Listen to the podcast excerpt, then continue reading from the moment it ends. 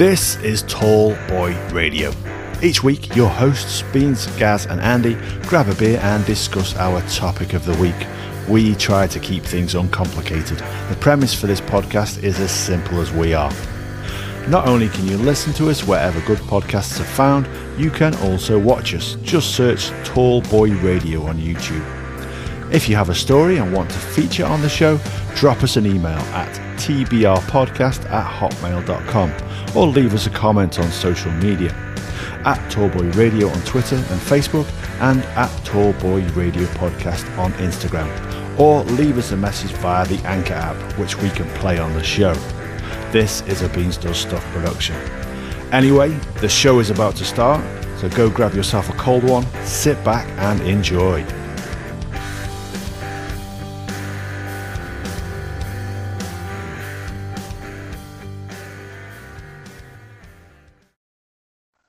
Hello and welcome back to Tall Boy Radio. Uh, today we're on episode 67, uh, Sporting Heroes. Before we talk about what we're going to talk about, we'll uh, do the introduction. So, guys, do you want to go first? Um, yeah, hi guys, looking forward to this again. Um, love me sport. Those people that know me, I could talk about sport forever, pretty much. So I'm really, really, really looking forward to this. Interested to see who the other two guys um, talk about. Um, tonight I'm drinking a pretty standard um, sort of Birra Moretti. Love a bit of Birra Moretti, and just in case um, that one runs out, I've then got a sort of a, a San Miguel as well. Out of, as always, with myself, a TBR podcast piece of It's full to the brim, that is. Full to the brim, absolutely. Um, so yeah, looking forward to this and um, see when it goes. Cool, lad. Nice one, nice one. Well, I have, like I said, when I visited Eyam, I picked up many, many beers from their brewery, and I've not had one for a while, so I'm back on the Eyam Brewery Trail. And this week it is one called Black Death. If that doesn't sound enticing, I don't know what does. And it is a Imperial Stout. It- Well, I was going to say it has to be a stout, surely, with, with a name like that. Absolutely, yeah, seven percent, and it's it's a vanilla one. have to say the vanilla isn't too strong, but it is actually a pretty decent stout. Actually, it's really tasty. It doesn't feel like a seven percenter, but I just want to chuck in a quick apology before we go on because my sound quality over the last couple of weeks hasn't been great. As we discovered last week, the microphone wasn't actually connected. I was using the one that's built into my headphones, and we discovered that in a rather unusual fashion, didn't we? If you've ever seen Naked Gun, the bit where Frank Drebin's in the, you know, giving the press conference about the Queen coming to visit, you'll know what we're talking about. Yeah, and if you don't, basically, Adam went for a piss. Cla- classic Yeah. beans. Yeah, Classic Shit. beans. shared with everybody. Andy, go there. What are Uh, you drinking, pal? You'll be surprised about this. I'm on Stella. Um, so, Wow. so basically, I, I bought a load in over Christmas for um, Mrs. Stepdad coming over. So I thought, oh, we'll, we'll smash these. Didn't drink any. and then I thought, well, one of our neighbours helped to take this uh, our old TV aerial down. So I was like, yes, let's get a few Stellas in the fridge and I'll give them all these Stellas. Didn't want any, did he? So, I think I think we had like a Stella over the fence together, and that was it. And I was like, "Fucking hell!" So I've got to drink this stuff, crap now. and don't get me wrong, I, I love Stella off the tap. It's it's all right, but Yeah. yeah, it's not so good out of the bottle. Well, now, It's- now it's four months old as well. It's weird because like Stella and Peroni, I don't, I don't mind the but uh, bottles. I'm not a massive fan. I'll drink them draft and stuff, but I'm not a massive fan of the bottles. I have to admit. So Yeah, must be Yeah. temperature and fizziness yeah, because these Yeah. are yeah not too good. So we'll we'll move on from that. uh, so today's episode, Sporting Heroes. So we've each got three, and we'll briefly talk about each one. What I would thinking now, maybe we just talk about any special mentions of people that aren't on the list. But so we'll go backwards. okay. So I've I've got four people that were quite close to being on my list, and I thought, no, I can't. I'll stick these other ones on there. Uh, Yeah. So I don't know if you guys have got any people like that as well. I've got a notable. I, I those people that know me, uh, obviously they, they know that I've played sport for for years. Play still play a lot of golf. Um, so Tiger Woods for me, he, he wasn't a hero of mine when I was growing up because he wasn't around, obviously. Um, however, the influence that he's had on my sport is phenomenal, really. Um, so he, he he would be one that would get like a, effectively an honourable mention. And I think if I'd have been a little bit younger and I started playing golf, there's only really one person you can look at in terms of being a hero, and that's Tiger Woods. And I know he's had some some, some troubles and stuff in his life, but you look at all the sorts of yeah, I say sporting geniuses. You look at Alex Higgins, you can look at John McEnroe, you can look at um, you know lot, lots of sort of Ronnie, Ronnie O'Sullivan. Those type, you know, you've got those magicians, George Best, people like that. You know, so everybody has their own demon and stuff. But Tiger Woods, I think, for me, gets an honourable mention without a shadow of a doubt. I think it was inevitable for him to have some demons in it, playing golf from his since being four years old and yeah. thrust into the limelight quite yeah, and age. I think that's it. You're you're thrust into the limelight. You're you're away from your family. You know, you're on the road for God knows how many weeks of the year. You know, you've got all that fame, all that adulation. You've got all your fake friends, false friends that are saying, "Oh, Tiger, sign this. Tiger, sign that." You know, endorse this, endorse that, and sponsor this and all that. So I think it's inevitable you, you get some sort of demons along the way. Um, but what what he did, and he he basically changed golf. He changed the way golf was being played, and you know, for somebody who plays the game, he, he was a genius and still is. Or arguably greatest of all time. Jack Nicklaus might have something to say about that, but um, yeah, he, so he gets an honourable mention, but he's not he's not one of my mine on the list. So not being a golf person, I mean, I must admit, I think he sort of um, modernized the game, didn't he? Because it's more in the news. Well, maybe more on social. Yeah, no, absolutely, no, no, hundred percent, Andy. He he he he brought effective golf sort of to the masses, and he changed the way that it was played. He he was one of the first guys to get into the gym. He bulked up. He, he became a, an athlete as opposed to back in the seventies sort of thing, eighties. You you got guys that perhaps weren't in the best shape, and they actually Tiger Woods was one of the first guys that actually introduced. You know what?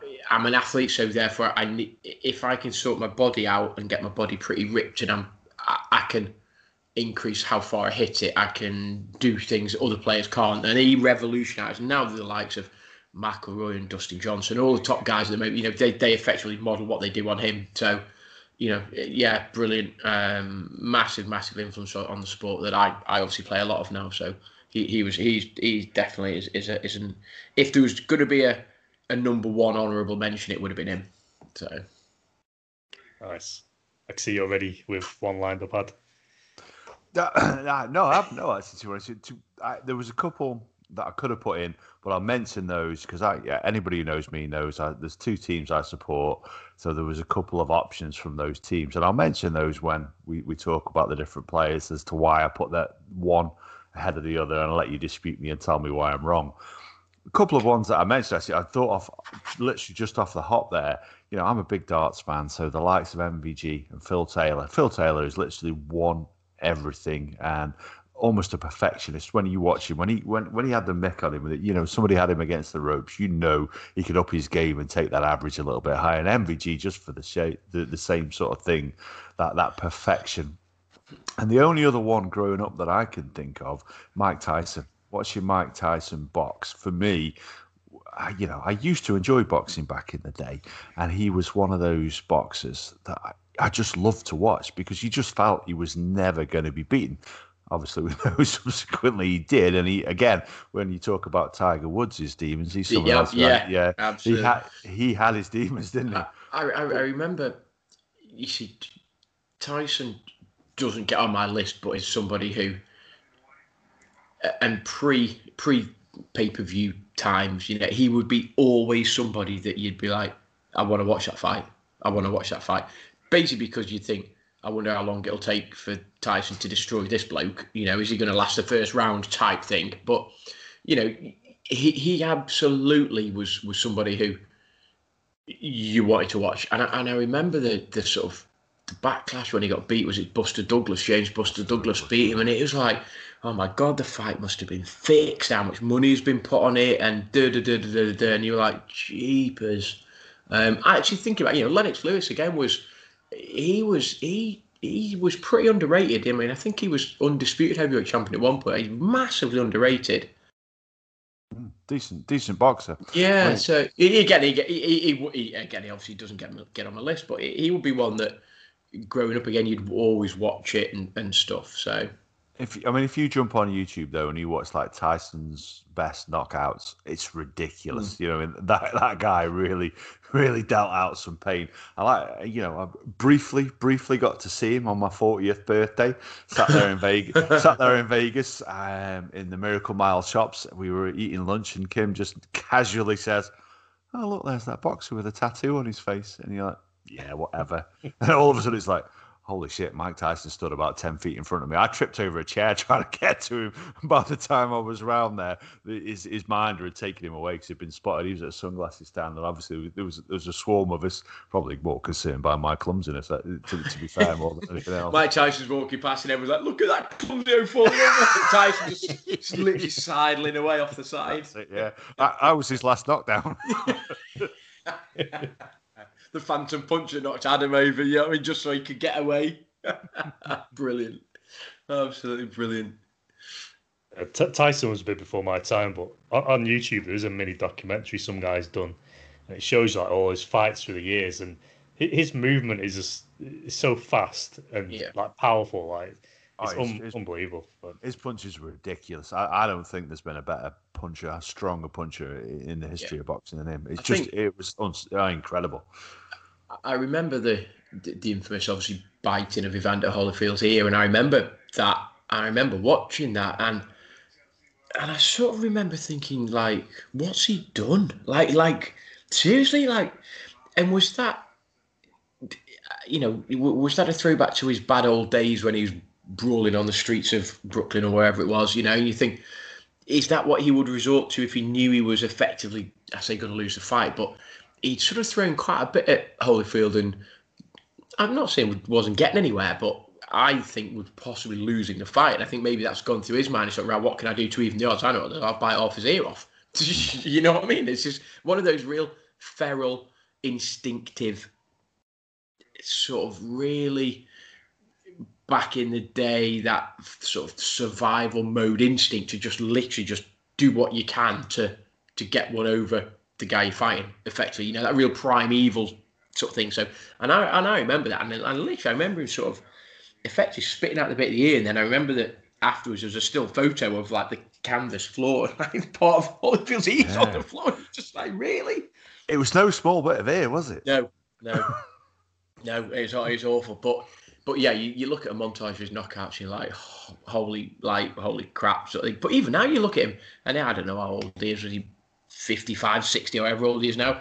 He can still move. That guy. He can proper still move. I'm telling you. You got out the Miracle Mile shops pretty quick, I'll tell you that for free. Didn't want any piece of that six foot five lump, did he? You know what I mean? He did not. So it was Butterbean coming at him. So there's one one person on my list um, I, I was really told not to put on was Michael Jordan, Yeah. and obviously he's like world renowned and I assumed he'd be Revolutionised trainer. list, dude. I, I thought he Um, might be on your list as well. And, and again, he's one that I'm. A, I was, you know, growing up, I was a massive American sports fan. Still am, really. But back in the day, you know, Chicago has always been my American city, and you know, it's my kind of town. Um, and he was one that, again, I was probably a little bit too old for him to be like a real hero of mine. But he falls into that Tiger Woods category in terms of, like, I was a massive Bulls fan. And to watch him and Scottie Pippen and then you know BJ Armstrong and Tony Kukoc and that that sort of era of that and and and you just think wow. Like Dennis Rodman obviously came on was it for the three P or whatever? And you just thought like again the influence that he had. I'm pretty sure that he was the first was he the first billion dollar sport art sportsman in terms of the, the the amount that he added to an economy. I'm sure they said that because of his Nike Nike Air stuff, he added a billion dollars to the American market or something or other. I vaguely remember reading that somewhere. Um, Yeah, but yeah, I'm surprised he's not on your list. If I'm honest, Andy. I- I've gone for a younger player. it's a bit more because Okay. uh, Jordan was more 80s, sort of 90s. I reckon I might know you've gone for them, but I'll leave that for you, obviously. But... I think you'll be surprised. Oh, really? Oh, okay. Yeah. I, I read an autobiography um, about it was, it was Rudy Tomjanovich, actually another basketball player, yeah. and I forget who he went on to manage, but he turned down signing Michael Jordan because Michael Jordan lied about his height. Oh, Jordan okay. Jordan claimed he was six seven, but he wasn't. He was six four, and it's something I was amazed when I stood next to his. Um, I went to a, a Madame Tussauds in America, and I stood next to his his wax dummy, and I was taller than it. It was like oh, they've got this one wrong. I can't yeah. have been taller than Jordan. That's ridiculous. Don't get me wrong. I'm pretty sure he could jump higher than me without that goes without saying. But yeah, that, that I find that crazy that I was taller than the guy. I'm not questioning his basketball there. I'm not going to say I'm better than him. you know, that'd be. Thing is, though, again, you I've said the NBA. You know, even the small guys are tall, aren't they? You know, you, you've only got is it Muggsy Bogues, whatever his name is, at five foot five or however tall he was, or you know, other than that, you know, even the small guys, the point guards are like six one, six two, and you're like, oh, okay, fair enough, sort of thing. um, but yeah, I'm, I'm, I'm, I, I, reckon I might. Well, I say I might know who you've gone for, Andy. That, that might be a bit of a shot. I'm trying to. There's a couple of names that spring to but obviously we'll we'll we'll leave that till we get there. Um, look, going back to what Adam mentioned earlier, obviously people know I, I'm a I'm an Everton fan. If you saw I'm wearing the top, um, the, the 80s side, and I could probably go through it, um, but I won't, and I won't bore you with it. But the 80s, the the 80s side was class, um, and and actually, possibly the, the, the, sort of the, the Heysel thing had a massive impact on Everton. Just in terms of we got back, I say we you, English clubs got banned from Europe, didn't they? And we were mm. we were reigning Div One champions. We've been, I think, we would have won the FA Cup or got to final that year, and we would have been in Europe for a number of years. You know, and obviously that the Heysel thing happened, and English clubs got banned, and that sort of robbed us a little bit of of.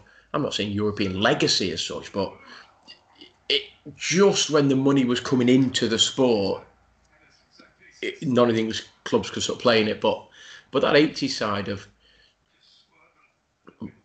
Mountfield, Ratcliffe, Stevens, Reid, Bracewell, Sharp, you know, Lineker for a season before he went to Barca, Neville, Big Nev in goal, you know, just Kevin Sheedy on the left, who had a wonderful left foot, magician on the left side.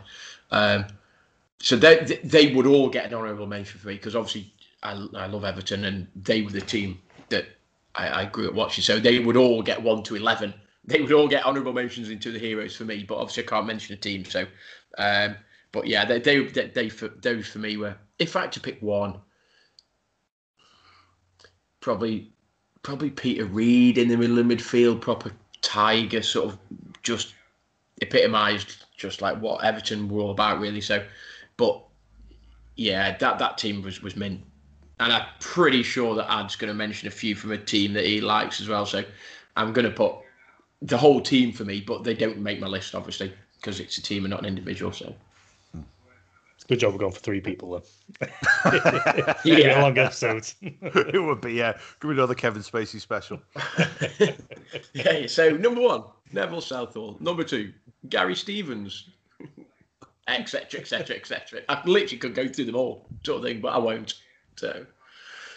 Cool. So I suppose now we've we've done the the teasing out of the way. Should we just should we go from number one on our list? I don't know. We're not. I've not really ordered mine. I've just gone one, two, three. Um, but yeah, I'll let Gaz go first. If you want to choose I'll one of your choose, sporting heroes, right? So I, am gonna go. I'll go reverse order, and and I'm gonna mention number four, number three, because it literally could be take your pick. Um, and ironically, Adam mentioned he doesn't have many table tennis players, and I growing up, I literally I played like table tennis like five times a week, six times a week. I would play Monday night local league. I'd train on a Tuesday. Wednesday night I played Potter's League. Thursday night I'd have training. Weekends I'd be off at competition somewhere. Did okay, got nationally ranked and stuff, and that was probably my main sport really. So there's a guy called Desmond Douglas who was he was an England international. He, he was top top player. I don't think he got to world number one, but he certainly got into top, top ten. He was left-handed. I'm left-handed Loved everything about him. Quick counter-attacking player, fantastically gifted, talented player. So he, him growing up, I literally, I say idolised him. I tried to base my game on what he did. Um, he was obviously. Did he beat Tor- uh, Forrest Gump? Uh. Whether he be, to be fair, I'm not sure Desmond Douglas has met the um, the, the, president of, of, of again. Um, but yeah, may, may, maybe not. And he's definitely toured China and wherever Desmond Douglas has over a number of years. But yeah, he him, him growing up was. I played. I mean, I'll tell you probably from school days. You know, I played a lot of table tennis back in the day. A lot. Um, that's probably where my back problems come from now. But I like, and and he was. Yeah, I say he was England number one for years, and and sort of carried the flag really. Um, so he was number four, and number three and Adam will know where I'm going with this, and I'll just give you his nickname was Sweetness. Um, uh, was was sort of Walter Payton for because effectively I started watching NFL and I was like, who's this guy? Like like I started watching it really before I started supporting the Bears. I remember watching a game and I saw him and I was like, oh, who's he play? You know, and I saw him and I thought, Who, who's that guy? Who does he play for? And he played for the Bears. And I was like, right, that's why I'm gonna support them. Do you know what I mean? And Sweetness was just brilliant. Held and loads of NFL records, number of rushing yards, and all of that. Um, actually, three for eight touchdowns, which I didn't realise. Um, so him, Walter Payton for me, and, and I remember a quote Mike Ditka said. He said he's, a, he's, he's the greatest player he's ever seen, but also the greatest person he's ever worked with, and that talks a lot about what he was like as a person. I know they do the the Walter Payton Walter Payton Foundation, and they do the Walter Payton sort of um, unsung hero award, and they do lots of community stuff, and it's named after him because of the work that he did.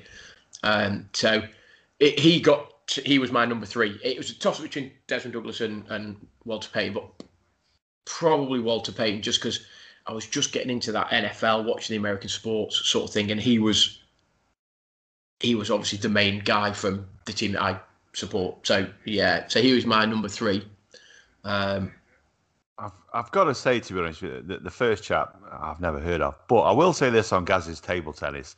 I can remember um, him showing me a table tennis magazine, which was available nationally, and Gaz's name was printed in there. He was in the top 100 in the UK, so you got uh, total respect to you on that one, dude. And yeah, not only that, yeah, I did, I did it. I, I did okay, and uh, yeah, I, you know, I played some county, you know, county juniors and county seniors and stuff, and did okay. Got sort of national, pretty nationally ranked and stuff, and that was my main sport, really, my main winter oh, sport. Yeah. Played a lot of cricket during the summer, then pretty much table tennis during the winter, really. But did, like I say, played local leagues took a couple of nights a week. Played Potteries League, which back in the day was a real good standard. I don't know what it's like now, but real good standard.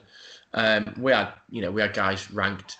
Well, actually, we had a guy called Steve Slater who was ranked, I think, top ten, top twenty in the country, and he, he played local leagues and stuff. We got loads of guys representing county and stuff. So real good standard. And I played that for, for years. You know, that that's my sport. So you're you also featured in the All Sages School book as well, and about the sporting achievements there. Your your photograph we shared we shared it on this podcast. Um, yeah, I did. I did manage to squeak into the the the All Sages. And Sid, whatever. And and, yeah, yeah, absolutely. Um, so yeah, um, you know, Desmond Douglas was was a hero of mine when I was growing up, but just didn't just didn't quite get there, if you know what I mean. But sweetness was was just oh, yeah. sweetness is sweetness is just brilliant. I, I, think if I were to include a Chicago Bears player in this list, it would have to be Walter Payton because uh, just a ridiculous talent. And it was a different time back then. You know, nowadays when you see him diving over the scrimmage line into the touchdown, he uh, scores touchdowns. It was ridiculous. You know, I mean, he was ridiculous. He, he was just, he was just, he just oozed, he just oozed class. That literally just oozed class, and fit for the for the NFL lovers amongst us. Um, even even I say even Tiddy and Shiner, obviously one's a cheesehead, you know. So even even the cheesehead would have to admit that sweetness was was was pretty class. So. Um, but yes, he, he was my number three. So um, I don't want to ruin and go two and one because I'll let somebody else talk about their perhaps number three or whatever, and I'll leave my two and one till till a little bit. So um, so yeah, crack on, boys. But Ad, have you got Gaz's number three? Or? Um, I haven't got Gaz's number three now. No, I haven't, shockingly enough.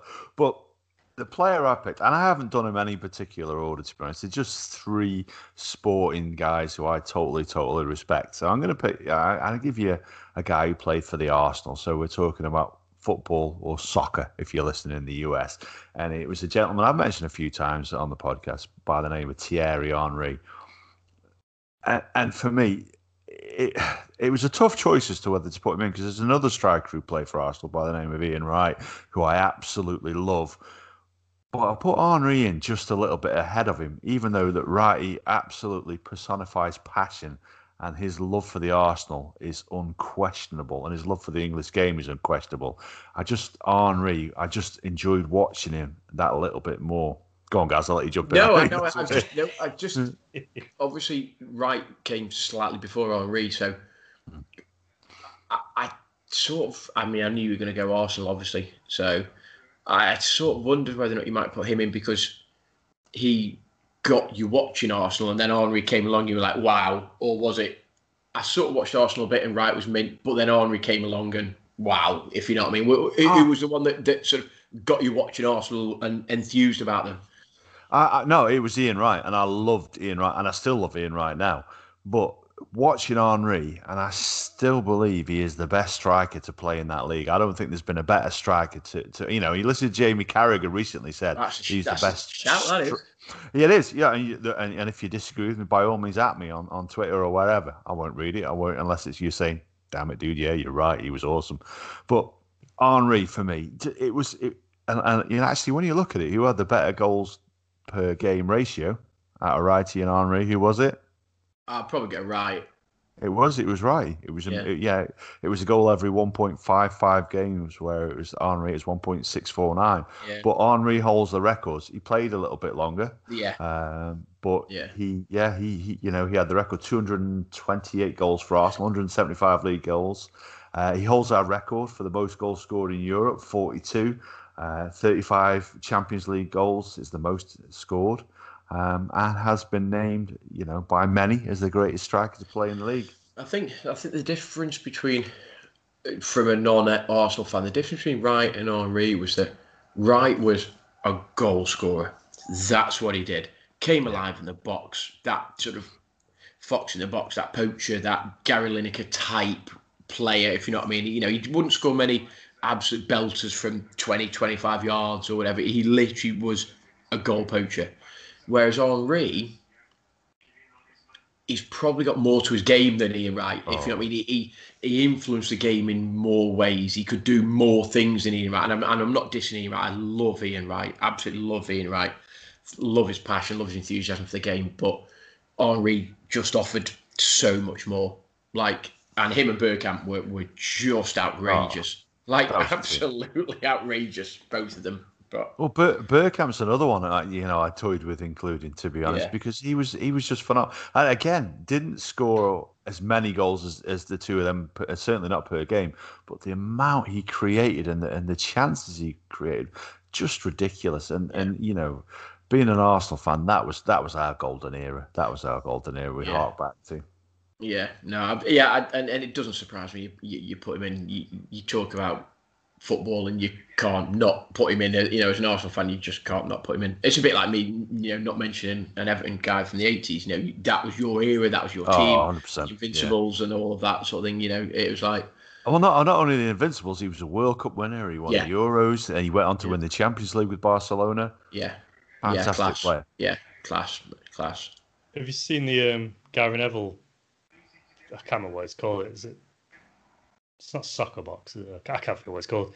But he basically he gets different footballers on each week. He's Eddie. Yeah, it might be soccer box, dude. It might be called that. Yeah. Box. yeah, yeah, And yeah. He, he, the Thierry Henry one was quite interesting because he's he's he's quite an intelligent person as well. So he says like in a split second, he'd be like, "Well, the keeper's here. There's a defender there. I'm gonna have to curl it round," and it's all like like that sort of that's he's processed it and stuff. Yeah, like really really clever player. Yeah. I think if he was playing now, he'd be 30, 40 goals a season. Yeah. Oh, easy. He would. Yeah, he would. He would. And that, and like you say, that's the thing. You know, back in the day when defenders were defenders, he, he, it still scored the amount of goals that he scored. It was ridiculous. And like you say, his placement and his mind, he was he was so many steps ahead of the game. It's just phenomenal to watch. Don't get me wrong, he had those games which right he didn't. To be fair, he had those games where he really could not be asked and he just did not feel like playing. But then he had games when he was absolutely unstoppable. And I can remember a game that he played away at Portsmouth where literally the whole of the he, I forget how many goals he scored. He scored four goals that day, and the whole of the Portsmouth end was just chanting his name because the, you know Yeah. they knew they were watching a world class talent. You know, they, they- we just smashed them, you know, five six one. I mean, had totally destroyed him, and the away fans were. You But know, it, it, it was weird though because like Wenger bought him. Wenger bought Wenger buy him and but didn't he buy him as like a left winger or something? He, he I'm sure he bought him as like was it like a winger or didn't he didn't buy him as an out and out striker did he or something? he was he was he was played as a winger. Then you know, um, Wenger brought him in and said, you know, you are going to play up front, and he wasn't convinced he did. It took seven Yeah. games to, Yeah. till he scored his first goal for Arsenal. Which, interestingly enough, it took seven games before Bergkamp scored his first goal for for Arsenal as well. But that was the thing about Wenger. You know, he saw the talent, he knew the player. It was Yeah. the same. year. we look at the likes of Nicolas Anelka. He, he Yeah. bought for what two hundred and fifty Was it thousand half a million sold him for twenty million or whatever it Oh, was, thir- 30 30, plus 30 million million. or whatever it was back Yeah, in the day. Yeah. thirty-two million he sold him for, Yeah. and that was the thing with Wenger. He, you know, he recognised what the player could do. Not so much in the defence, but going forward, he knew what the players could do. No, absolutely. uh, he knew what Henry, you know, and the idea was Henry and, Anelka played together. That's what he wanted. Unfortunately, you know, Anelka was a, you know, he, he didn't want to, he didn't want to play those games. Yeah, Le Sulk indeed. So imagine that, imagine that those two guys playing together. That would have been phenomenal. Yeah, no, absolutely, yeah. No, brilliant. Go on then, Andy. Go on, give us one of yours then. Uh, to keep it football related, then uh, I, I put Paul Scholes. Now, I did have Beckham and Keane on my list, but I just thought Paul Scholes for me was just, uh, um, I don't know, more tuned to me being ginger. Paul, Paul Scholes is class. Like, It's, it's Class. interesting. I, I just like it. I like him mostly just for that. There's just no nonsense. He, you know, he, he turned up trained, played the game, but he's never in the news for like, you know, like sleeping with old age pensioners or you know, like asking for more money and all this like rubbish. He's just like loved football and he loved the club, and it's like Yeah. that's. Well, Roy Keane was exactly the same as well, but I mean, like just Paul Scholes. Um, well, he scores goals, but uh, and, it, obviously and not as prolific. because you look at that that golden era of the English England team, and you look at a photo and think like of the lineup and mid nineties, whatever it was, and you think, how did we not win something with that side? Like seriously. So you got a different podcast, but just off the top of my head, maybe you've got like Ashley Cole left back, you've got like Sol Campbell, Tony Adams centre half, Gary Neville right back, you've got like Beckham, Gerrard, Scholes, and then Lampard Joe well. Cole, Rooney, Owen, and you're just like, like, how do we not win anything with that? Do you know what I mean? Emil They- Heskey, don't forget. Yeah, that- Oh, that's why we didn't. Yeah, that's, sorry, Emil, if you're listening. Uh, well, they, they kept Um, playing Scholes on the wing, and it's like and that, yeah, he's, he, he's he played on the left, run. didn't he? Yeah. Yeah, and I think and if he was was like a deep line playmaker, then you have the other two can you know run around and do what they do. Yeah, uh, think But but he fine. wasn't because I think it, almost he was one of the last box to box midfielders because you don't get them now. You're either a defensive midfielder or an attacking midfielder, and, and he was back in the day. He could do both, and and he, I actually think he was probably better than Gerrard and Lampard. But they seem to put Gerrard and Lampard in the middle, and that age-old conundrum of can Gerrard and Lampard play together?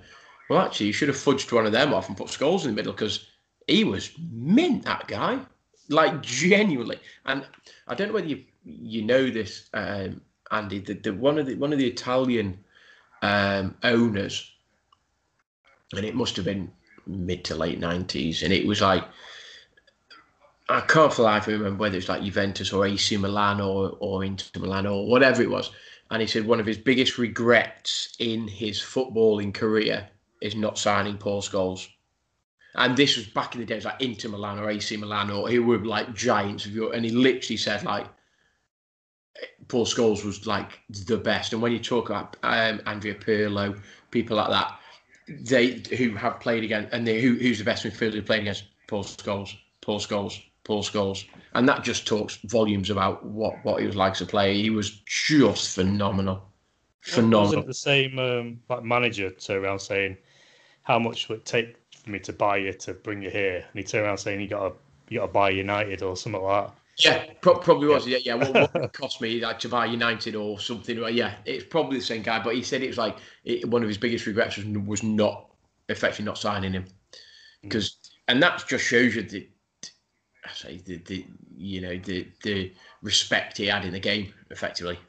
Do you know what I mean? But yeah, absolutely, that's a great shot, Andy, because he was he was minty. And again, he's not. I'm a bit older than you, so he wouldn't be somebody that I would look at growing up. But he's somebody that when I was, you so we was around what mid '90s, so I'd be like 20 or whatever, you know. So he was around when I was loved football, and I loved that Invincibles versus the United. That era of those two going at it was just class. Um, but yeah, good shout that is, kid that that Scholes is decent. Very, well, very. Back, back round to you now as well, isn't it? Yeah, so I'll go number two then. I'll go. Um, I'll I'll go Ian Botham for number two. He used to play for Scunthorpe, didn't he? Uh, yeah, he did. Yeah, yeah. Uh, centre off, good, good old Division Two centre off. and again, you know, people that know me, I played cricket pretty much every weekend from the age of 12 till the age of whatever it was, you know, and it, it he literally was, I suppose he's a bit, and I'm not causing any, you know, I'm not, I'm not disparaging both of them, but he's like the Flintoff back in the day. You know, people love Freddie Flintoff and they love that character back in the day. Both of them was just everybody wanted to be him. He wasn't necessarily the best bowler, and he wasn't necessarily the best batsman. He was an all rounder but just some of the antics he he got up to, and everybody wanted to be Ian Botham. And he's obviously gone on to be a, you know, he's a he's a sir, you know, he's a he's a member of the, is he the House of Lords or whatever he is. He, you know, he's a he's a proper proper sportsman back in the day. Loved the guy, I know he obviously has done loads for charity and stuff as well. You know, and he, and he obviously works hard in punditry and stuff, but growing up, you know, every young lad that played cricket wanted to be Ian Botham. They that was who they wanted to be, and and uh, him for me was just brilliant. And he also tweeted a picture of his cock. Although then claimed afterwards it wasn't mine, which is probably more troubling. but again, there's still, you know, there's just some photos of him, and it, it's a bit like the old George Best, you know, it's like I spent a lot of my money on like, is it fast women, fast cars, or whatever, and then I wasted the rest or whatever the famous quote was. But that was a bit like both of them. You just like photos of him here, there, and everywhere, and he, he, he just like what a lad, you know, back in the day, what a lad, what a life he led. But you know, he had the hearts of the nation, and he had Botham's ashes, and you remember Botham's ashes, and you know he was smashing the Aussies all over the place, and then Bob Willis cleaned up with a, an eight for in in the last innings and stuff. So brilliant, you know, just growing up, he he I, I wanted to just be Ian Botham. That that's who you know playing cricket. That's who I wanted to be. Um, so he, he he got number two on my list. Really, that you know.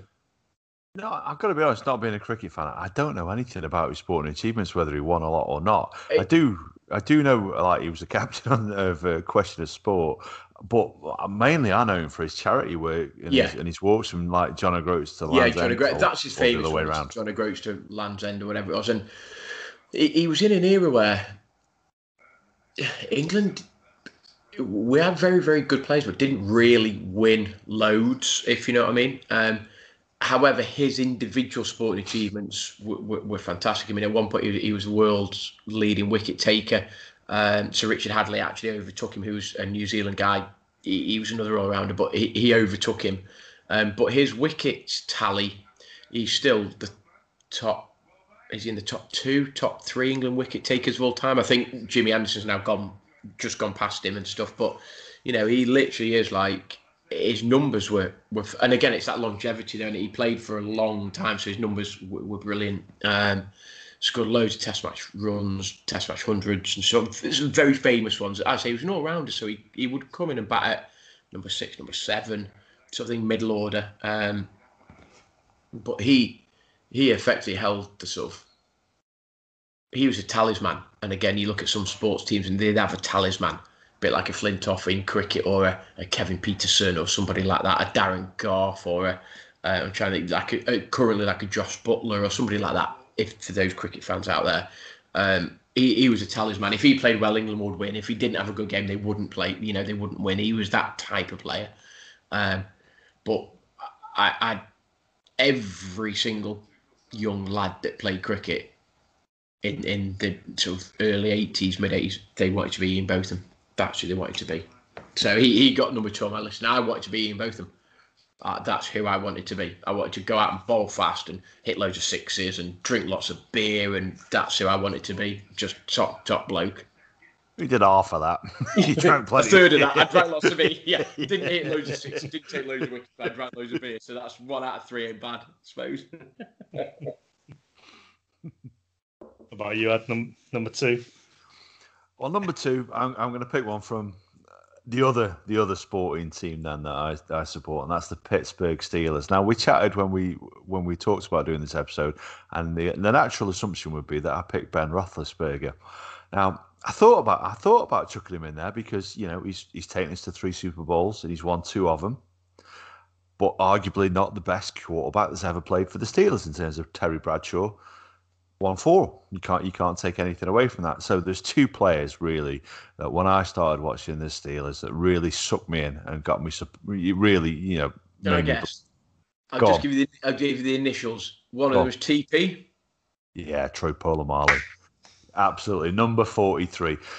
Yeah, playing on the defense, probably not the most not the most fashionable position to play, but this guy was ridiculous to watch. If you when we talk about Walter Payton and his the way his athleticism, it was the same with Troy Polamalu.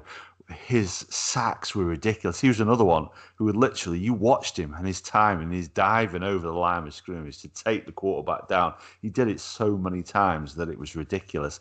And I was amazed when I read that he'd only intercepted it in his career 32 times, which is a lot. Don't get me wrong. It's a lot of yeah, interceptions. You know, over those 13 year, uh, 11 years, sorry, that he played. But some of them were absolutely ridiculous. The diving one-handed catches, and, and I always remember, like he, I forget which game it was, but he caught it one-handed and then jumped up and and started ran it in for a touchdown. And Mike Tomlin basically took the Mickey out of him after the game, sort of saying, you know, like like he was going over and celebrating it with Tom, and it's like, yeah, but why did you start running sideways? Because let's you watch him, he'll run sideways across the field just to get there. It the thing, the, the, thing with Troy as well, though, is that, like, in a way, because of his hair, you couldn't sort of miss him. Do, do you know what I mean? Like, you knew he was there, and he's got this big shock of hair and stuff coming out the back of it. He, he, he, he was a shout, and he was a sort of looking at the 80s Bears team, so you got Mike Singletary, um, Shaun Gayle as the defense. The Bears team in the 80s was built around their defense, and you got the safeties, so you got Singletary and and um, and Shaun Gayle, and it, Troy was like that. It, he he literally was like, "You ain't coming past me, sunshine. You can do whatever you want. Then you ain't passing." It's like Gandalf. You shall not pass. You know what I mean? Literally, it's just like you ain't coming past here. Oh, that's it. And the, and the strangest thing about Polamalu is on the field, he was ridiculously aggressive. You know, he, he, he played fair, but he was aggressive. Yeah. Then you watched interviews and afterwards, he was literally the most laid back, inoffensive guy you could ever meet in your life. He was just friendly and kind. And, and, yeah, absolute, absolute legend. And unsurprisingly, you know, when he was nominated for the Hall of Fame in 2020, he was in first draft. No questions about it. No yeah. questions about it. Yeah, for no, me. good. That's a good shot. And, and, and I sort of thought you might go Big Ben, but when you said you weren't going to go, I thought it has to be. Yeah. It has to well, be again, Polamalu. What he won two Super Bowls. He was an eight-time Pro Bowler, and he was the Defensive Player of the Year in 2010. And for me, one of the it's one of those players where the Defensive Player of the Year they don't always get the credit they deserve. It always no. tends to be the quarterback or the wide receiver. Yeah, hundred percent. You know, the, the, the win that player of the year. Defensive player of the year always some of them deserve to be kicked up a notch, and, and Polamalu is another one. I read something, and it's a weird twenty-four hour theory, and it was either Ray Lewis or Lawrence Taylor, was it? Who was the last defensive MVP? Was it hmm. Super Bowl MVP? Because effectively it's the quarterback or it, yeah. either goes to quarterback Always. or wide receiver. Always. Effectively. Yeah. Yeah, yeah. But I, I, I, want to say it's Lawrence Taylor now. I might be wrong. But I'm I'm pretty sure when the Steelers did it, it was it was Roethlisberger and Hines Ward were the two that, that, that won it. But yeah. So, but it always goes to, you know, it's like Brady or Mahomes or you know, it's always the the star guy sort of thing. And, and as you say, I think a lot of the time the defensive guys they get a bit of a rough deal, don't they, at mm. times because they do equally as good a job. You know, so. But no, Troy, Troy's a shout there, dude. He, yeah, that's that's that's a decent shout. Yeah, I, I love Polamalu. I love Polamalu, and, and he's one of those one of those players now that I can happily sit and watch his highlight reel. The, yeah. the wife was talking to the other day, and she was talking about something. I don't even know what it was. She said, "You listen to me?" It's like, "No, no. Look, look at this. Look what I'm watching on my phone." she was unimpressed, but it was worthwhile. no, but go on then, Andy. Go on, you shout out one of yours, then, kidder. Uh, so this will be my NBA player, uh, Vince Carter. Oh, so, okay. okay. Was wasn't the guy I was thinking of, but yeah. Yeah. Um, I think for, for basketball, I, I, tend to follow people rather than teams. Yeah. And when it was at, um, I always think remember like the two thousand year two thousand uh, dunk contest, and he's well, he's for me the best ever dunker that's ever ever lived. Um, but then there's like the the All Star game as well. He's just just a beast. I think it was that year he, he dunked it over like a six foot ten player, and just wow. jumped over him and dunked it. He's just a phenomenal player. Uh, and he, he, only retired last last year as well, maybe because of COVID. But uh, he's playing for the Atlanta Hawks. Uh, 22 seasons he did as an NBA player. So he's like in his 40s. Like I, I can't even I'm, I can't even run around that much. I'm in my 30s, like, let alone like top level NBA style. But like it's just just incredible player. I think for me it was always because he's, he's sort of laid back, but like I always remember some of his buzzer beaters, like half a second left, and he's on the halfway line. Somewhere they throw the ball to him, smashes a three in from like a like a deep three, and it's just like just just incredible. Sort of like a Thierry Henry of basketball. I always felt, yeah, he's just dead smooth and just knew what he was doing. But um, there, was obviously comparisons for him uh, between Kobe and Michael Jordan, and, and, I think a lot of people are saying like he didn't train as hard and he don't make use of his talent and stuff like that. But I don't know. I, I wonder whether he was, you know, I, I hope to, that he was achieving everything he could achieve, and not from laziness. yeah, VC for me.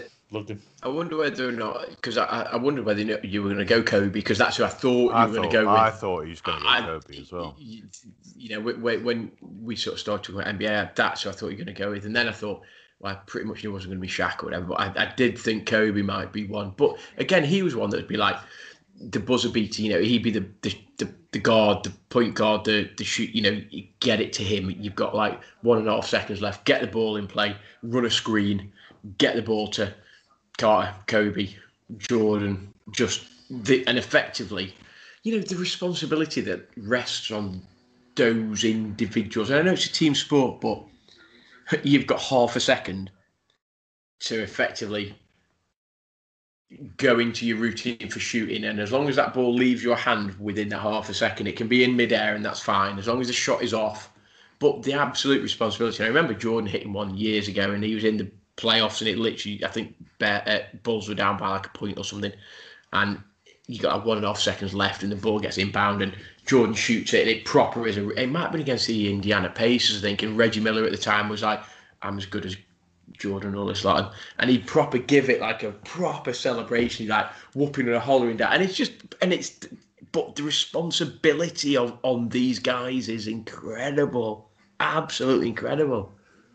I have to say, I, am not a huge, I'm not a huge basketball fan to be honest. I used to watch it years ago, like when you got Jason Kidd playing for the Nets and Tim Duncan playing for San Antonio Spurs, um, and I, I enjoyed it then. I've got into it a little bit recently, watching a little bit of the Thunder, but it's it's not it's not a sport I know huge huge amounts about. If I'm really honest.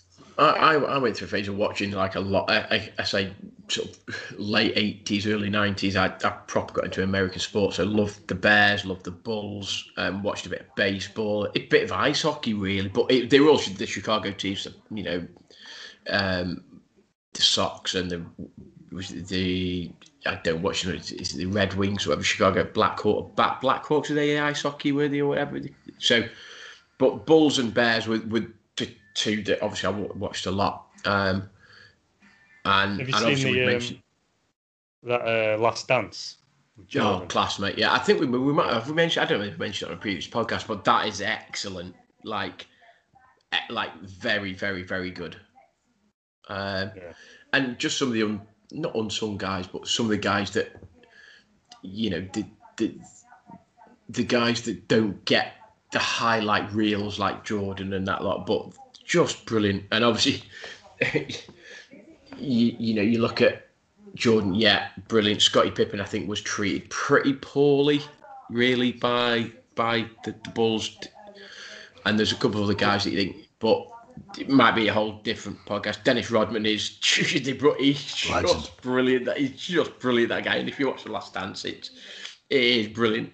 Rodman is class, just absolutely class. He he was going to be on my list as well, but uh, I, just, I, I needed VC. I, think Rodman just sort of. I, when I play basketball, I'm sort of like a defensive player. Yeah. And he, he sort of, I always try to have his sort of go at things, sort of thing. Yeah. You know, just like you know, give everything you can for defense, and it's like, yeah, he, he just took it that extra level. I thought, like, it's amazing. When he, when he kept his head in a game, he just wind everyone up when he like, yeah, knock he knew exactly what he was like doing, but I'll get under your skin while I'm doing it. You sort of thing. No, he's brilliant. Yeah. With his tiger print hair. it's literally just brilliant, yeah. And and again, but half half the stories about Rodman were like, what's he got up to in between the games? You know, he's got off to Vegas and had like a three day bender in Vegas, so everyone wasn't is he going to make? He, he was almost that? more famous off the field, wasn't he, than on the field? Yeah, no, absolutely. But but I suppose you, you you know what you're going to get, and I suppose you, you know the Bulls were one of those franchises that possibly could have dealt with it and did deal with it because they were like, okay, he might be doing that off the field. And was it Phil Jackson at the time was probably pulling his hair out, sort of saying like, well, my God, what's this guy doing? But actually on the field, he delivered, and on the, you know, on the court, he delivered, and you can't argue with that, you know. So, yeah, they got what they wanted out of him, like this defensive player to get the ball to him. Yeah, did that. Oh, defensive player yeah, for, for a number of years. You're right. What are you going to do when they shoot? if they miss, you get it, you give it to Jordan. At that end of, just do that sort of thing. Do you know what I mean? That's what he did. It's like fair play. You, you know, you know, you're rolling. You need happy days. So, yeah, I'm gonna go. For, I'm gonna go for my number one now, kid, because this guy was, and it might surprise you really, because you'll you'll know who he is, but whether or not you think he was particularly man, but my number one was a guy was Nick Faldo. Um, obviously, I played a lot of golf when I was a kid growing up and stuff. And I, when I when I was growing up, and this guy was world number one. He he he won I don't know, 30, 40 odd tournaments sort of around the world. Um, he'd he'd won the British Open, which is one of the four golf majors. He'd won the British Open three times. He'd won the US Masters, the Green Jacket, three times. I was proper gutted for him because twice he he effectively came runner up in the other two, so the US Open, the USPGA. US Open, he, his best result was second, and the USPGA tied second. So he's like effectively one place away from winning the the, the sort of slam. Um, but he, he the reason I liked him was he, he was pretty decent, but he realised he wasn't perhaps going to get to world number one and he, he, reinvented himself and he went away and he completely rebuilt his swing. A guy called David Leadbetter sort of rebuilt his swing, and then he got to world number one, and he stayed at world number one I think for ninety odd weeks, ninety seven odd weeks or. So, but growing up, he was he obviously was a guy who I saw a lot, and, and he won. He won a major in four consecutive years, which not many people can do. Um, so he won. I think so. The I think he won the Open in '87. He won. Oh, it was it eight? Oh, have tied second in '88, and then he won one in '89, 1991, or something. So, do you know what I mean? So, in terms of consistency over that five, six, seven year period, just unbelievable. Um, and he wore some pretty minging Pringle jumpers. I, I, I remember them back in the day, but everyone thought they're dead fashionable. But you look back now, you're like, oh, 80s fashion, no, not very good. Um, but he, he, was he was the one that he again I talked about Botham when I was playing cricket. I wanted to be him. When I was playing golf, I wanted to be Nick Faldo. I literally, I, I, he he was pretty ice cool on the course and nothing. He was pretty unflappable and all of that sort of thing. And but growing up, strangely, if you said to me like, who was your number one sporting hero, it's him. I genuinely loved Nick Faldo. Genuinely loved him, and I wanted to be that guy growing up. See, out, out of the three you've named tonight, I would have put Walter Payton. I would have thought he would have been your number one. Yeah. No, Nick. Honestly, dude, Nick Nick Faldo was was a guy who I I, I say idolised. I, I wanted to be that guy. I wanted to travel the world. I wanted to play golf. I wanted to be a professional golfer, and I wanted to be exactly like Nick Faldo. That's who be. You know, it, and I'm just looking at. So he won. He won the Open in '87. He then won the Masters in '89. He won the Masters and the US Open in '90. He won the Open in '92. He tied second the PGA in '92. You know, so for that, as I say, for that five, six, seven year period, he was literally like just the best English golfer around, and I say he was ranked world number one for, for for over a couple of years and stuff. And he's just like, I just want to be that guy. He's obviously in the World Golf Hall of Fame and all of that sort of stuff. So yeah, he, he for me was number one. It's a bit of a shock, really. Bit of you know, golf for perhaps somebody that you wouldn't necessarily expect, but I wanted to be that guy. Simple as that. Fair play. Yeah, no, absolutely. Yeah, so he, he's, he's number one for me. There's a couple of, you there's other people I say notable mentions, but he he was the one. He's number one. Nice. Bit before my time, but I, I do know the name. Uh, yeah, he, he, does a lot of obviously. He, he's Sir Nick Faldo now, obviously, and he does. He he, work, he, he lives in um, he lives in America now, and he, he does a lot for is NBC or whichever or CBS, whichever the sports channel he's with, and he, he obviously does a lot of sort of commentary and stuff. But um, and he's obviously got various golf academies open here and there and everywhere. But yeah, you know, as I say, when I was growing up, so born in 73, so by the mid 80s, you know, 85, 86, I'm sort of, you know, 13 years old or whatever. So wanting to play golf, playing a bit of golf. Who was golf on? Who was mint on TV? It was him. So that's who I wanted to be. Yeah. Fair play. Yeah. Oops. Ad, so you got number one? Well, not necessarily number one. He's not necessarily number two, and he's not necessarily number three. But he's definitely in my top three sporting icons, and he's an NFL player. And I'm willing to bet you probably didn't think I was going to put him down. So plays the NFL, wears the number 99 jersey. Who are you thinking? I'm thinking. Probably the most famous 99 for the Steelers is Keisel. Okay. But I've, but I've not gone for Keisel. I've gone for a, uh, I've gone for the only Watt brother not to play for the Steelers. Oh, okay. He's actually now playing for the, the, the, Southern Steelers, the Cardinals, where, where basically once the Steelers are done with their players, we send them down there. Sorry, James Conner, I don't mean anything by that, but there's quite a few. So yeah, he's from Wisconsin. So guys, you'll be pleased. He's not pleased to know he's not a cheesehead, but ever since I saw this guy on um, the, the, NFL show where they, I forget what it's called, where they watched the season from the training to the start, and I, and I watched. I've always been a big fan of JJ Watt because he is for Undis- me. He, not, uh, um, not undiscovered. What's it called? Not undiscovered. No, no, no, no. Um, School of Hard Knocks. Hard Knocks. Hard exactly. Knocks. That's the one. It, yeah. yeah. that's the one. So I watched. I watched the Houston, the Houston Texans featured on that, and there's some big. There were some big name players in that in that team back then when they featured. But JJ Watt, obviously I knew him, and he is. He's been defensive player of the year a number of times. He's in the hundred club. He's sacked. You know, he's sacked hundred times quarterbacks, and this guy would turn up first thing in the morning. He was there before anybody else, and then would train and then he was the last player off the field because he'd stay and he'd train and he'd train his moves. And then once he was leaving the field, he would make time for every fan who had stayed there and he would sign something for them, say hello. To, I've never seen anybody as professional as this guy. And what what really what really sort of stuck to me is if you remember when Hurricane is it Hurricane Harvey when it hit uh, Houston and literally wiped yeah. out the city. He he he jumped online and he said, "I want to raise two hundred thousand dollars for this, you know, for the hurricane support. And in fact, I want to raise it so badly. I'm going to chuck in hundred thousand dollars of my own money. Wow. I'm not. Yeah, exactly. And he stayed online for something like 36 hours, and by the time he finished, he'd raised 34 million. Wow. And so when you're talking about when you're talking about a Walter, Walter Payton a Walter Payton um, Man of the Year award, obviously Yeah. he's won that. You know, he's never won the Super Bowl. I don't think the Texans have ever won a Super Bowl. But when I look at somebody who personifies professionalism, I look at JJ Watt, and uh, you know, there was talk about uniting the Watt brothers at Pittsburgh. That you know he's going to come and join TJ and Derek. And I, I was praying for that to happen. You'd love that, you?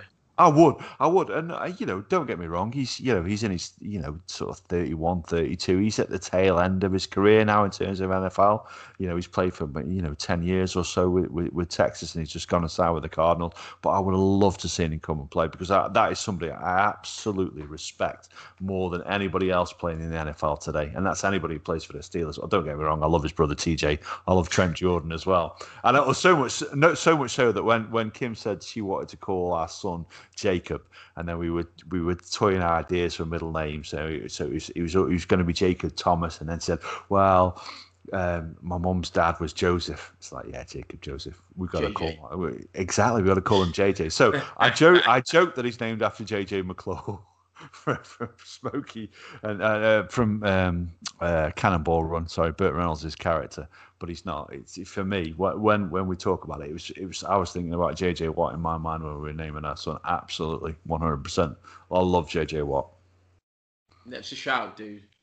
It is, and and you just just going through some of the things that you've done on the field and then off the field, and that's a lot of the time that's what makes sports people sort of stand out, isn't it? Is you know th- there's a number of people that perform admirably on the pitch, but it's what they do, and that's why you know sweetness was was there for me as well. Is that and and you know for Dick to say similar to what you've just said, Ad, you know, the, the contributions that they make. And I know lots of sports people do, and sometimes sports people get a bit of a bad rep, but lots of sports people do lots of good things in their communities, and people open up schools, and you know, there's there's um, Premiership footballers now that you know in, in their home countries they go and they, they they've opened up schools and they educate kids and all that sort of and, and but when you just talk those numbers that you've just spoken about there, dude, is like it's a bit like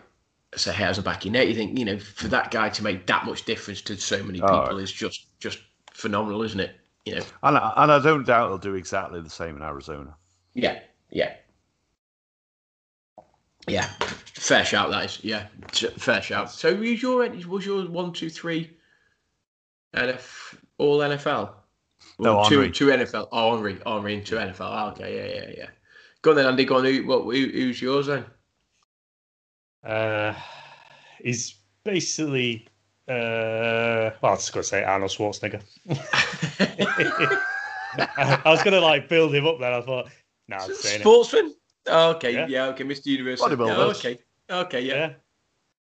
Mr. Universe or whatever it is and all that. I think um it you know, he, he started at a time when it wasn't popular.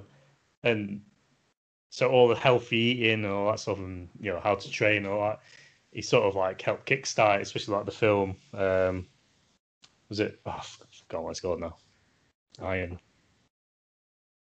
Some Iron, I've forgotten it. Pumping Iron, there we go All right, yeah, yeah, yeah. and it's all like just propelled bodybuilding, and obviously that's defined his his, his film career as well. But when he was like um, married to his his first, well, say first his his missus, he um, what was it? He, he implemented like fitness tests in schools and stuff like that across Okay. America.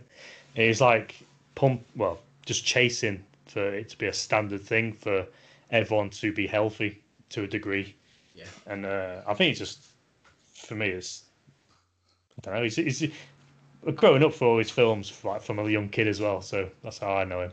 And you look back at all his training stuff. It's like, wow, it's incredible life he's had from being in Austria to the army to training in Germany to moving to America to train and Becoming a Well done. governor. Yeah, Governor Yeah. of California. Oh, Governor, governor, yeah, that ain't a bad deal if you can get it. You know what I mean? I think it's just like you know, he's he's just a. I mean, you can take his personal uh, misdemeanors, like as as you will, like Ill- illegitimate kids and all that. But other than that, he's just like a general all round. Hey, if our prime minister effort. can do that, we we can't criticise him. And to be fair, dude, you know, we, we, we've spoken a lot about the sort of the demons and the various things that misdemeanors that lots of the people that we've mentioned tonight have made and stuff. So, you know, he's not alone in that in that category, is he? So, uh, Yeah. I- I- it, doesn't. It, it shocked me that you put him as a sportsman, but it doesn't shock me that you've spoken about him. I'll be honest. Yeah, I mean, because I know, I know I look like a highly tuned athlete, uh, but no, I, I do. Um, the, I've always been into weightlifting and stuff like that, and you know, like he's he's done books on it, he's done films, and Yeah. just just uh, interesting. I, I think I think we should do it over here, where it's sport. You should only be able to leave school if you've you passed certain fitness tests. To be honest, obviously there's, there's going to be Oh, some I'd say- variance in that. I'd still be there now. It's that 12 plus. You can't you can't advance unless you pass your 12 plus. You can't leave school until, Yeah, until you pass still your, be there your now. bleep test or whatever. I'm chugging away like this. Bloody hell. Put me can down. Oh no, but yeah, I, mean, and look, he, again, he's somebody that effectively has reinvent. I say reinvented himself. Obviously, he was he was a sportsman. He was a performer. He he, he was a, a Mr. Universe. He then went into films. He's then reinvented himself. He, you know, we've just mentioned governor of California or whatever. You know, he went to politics and all that. So, and and he will have done a vast amount of good in his local communities, wherever, back in his hometown, back in America, you know, in America and stuff. So, fair play, dude. Yeah, it's a fair shout. That is. I, I think one one anecdote that I probably will like to share is when he was filming uh, Predator with Jesse Ventura. Yeah. He, um, he was telling the wardrobe people that his arms were slightly smaller than they were by like two inches or something like. that. He was like, "Oh, yeah, they're like fifteen inches or something like that, or eighteen. And then he had a bet with Jesse on who's got the bigger arms. So like this went on for a couple of months. Like the the the dressing people were telling Jesse that, oh yeah, his arms are only this big, blah blah blah blah. And right at the end of it, like the filming or something like, that, he goes, right, let's have a measure off then and see who's bigger. And like Arnie was like like five inches bigger, or something like twenty five inch guns or something. Like that. And Jesse was like, yeah, I despise dummy out. I think you get buying like cigars and wine or whiskey or something like that. Yeah, Brilliant. Just, just classic though. Just imagine telling someone, yeah, I've got tiny arms. He, he was another one, the one, he Jesse the Body Ventura. He was Yeah. the governor of somewhere as well, wasn't he? Yeah, yeah. Again, he was. He was. Was he a?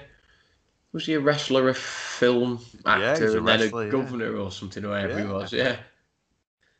I don't know where. I don't know where he was governor. So I, I I want to can't say think. Minnesota, but I don't think it was. And I'm going to shy away from making that statement given the problems that they're having there. But I'm sure it was somewhere up north. Yeah, I can't. I don't. Andy's googling it now, so he'll let us know. Minnesota.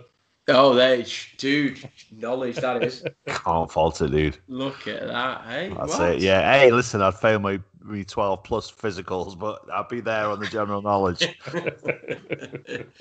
Absolutely, uh, the, the absolutely irrelevant stuff that you really don't need to know. I'm there.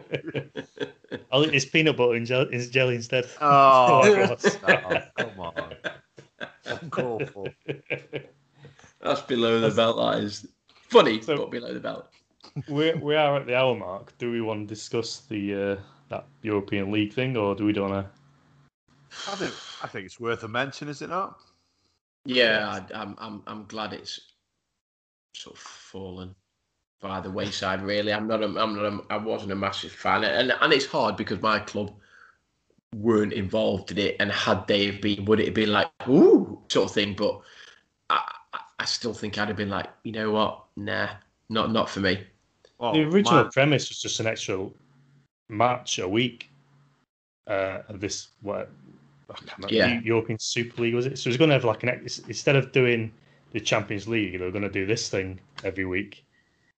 Um, But it but it was it was when the Champions League fixtures came around, those clubs wouldn't go into the Champions League fixtures. They would play their own sort of match in this Super League, wasn't it? So, you know, Yeah.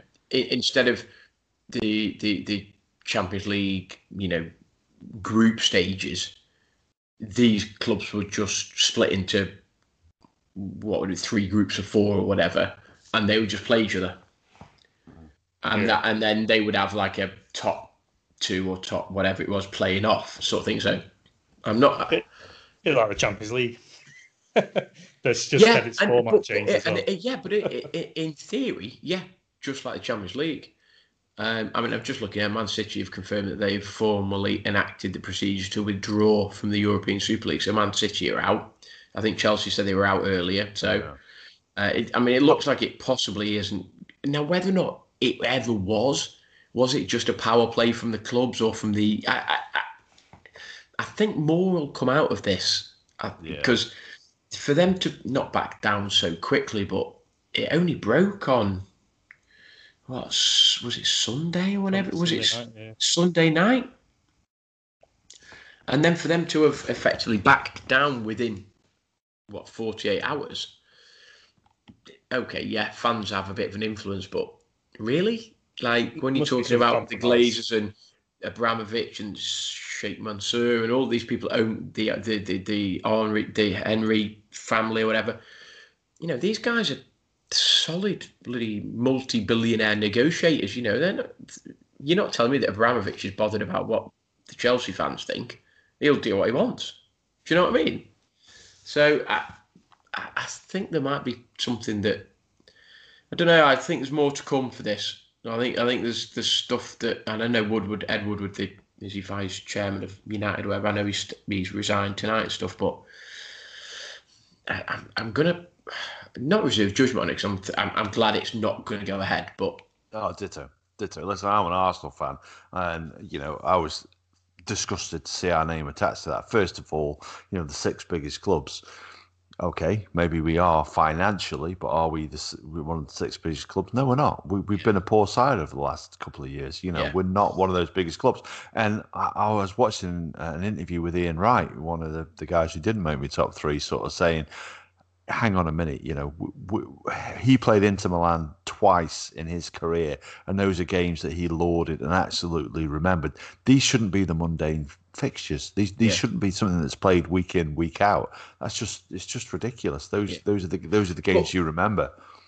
But you know, t- was it three years ago, four years ago, whenever it was, Leicester won the Premier League. Mm. So if the Super League mm. goes ahead, Leicester win the Premier League they don't get the opportunity to play Barcelona, Real Madrid, Inter Milan, exactly. AC Milan. They don't get that opportunity.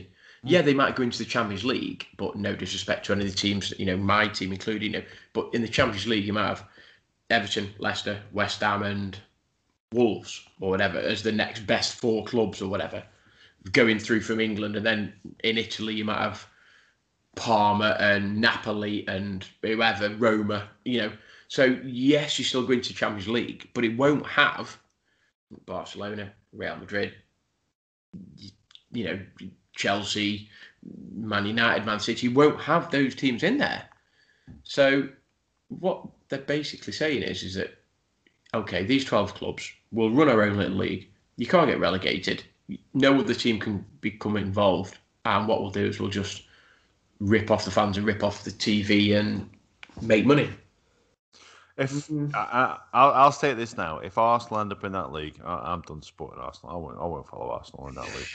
Dude, loads of people have said that about their various clubs and stuff, haven't they? Um, yeah. And and I know they were saying, was it was it Florentino Perez was the Real Madrid president? He was, oh, you know, we've we've struggled during these COVID times and we've lost a bit of money and we're, we're not making any profit.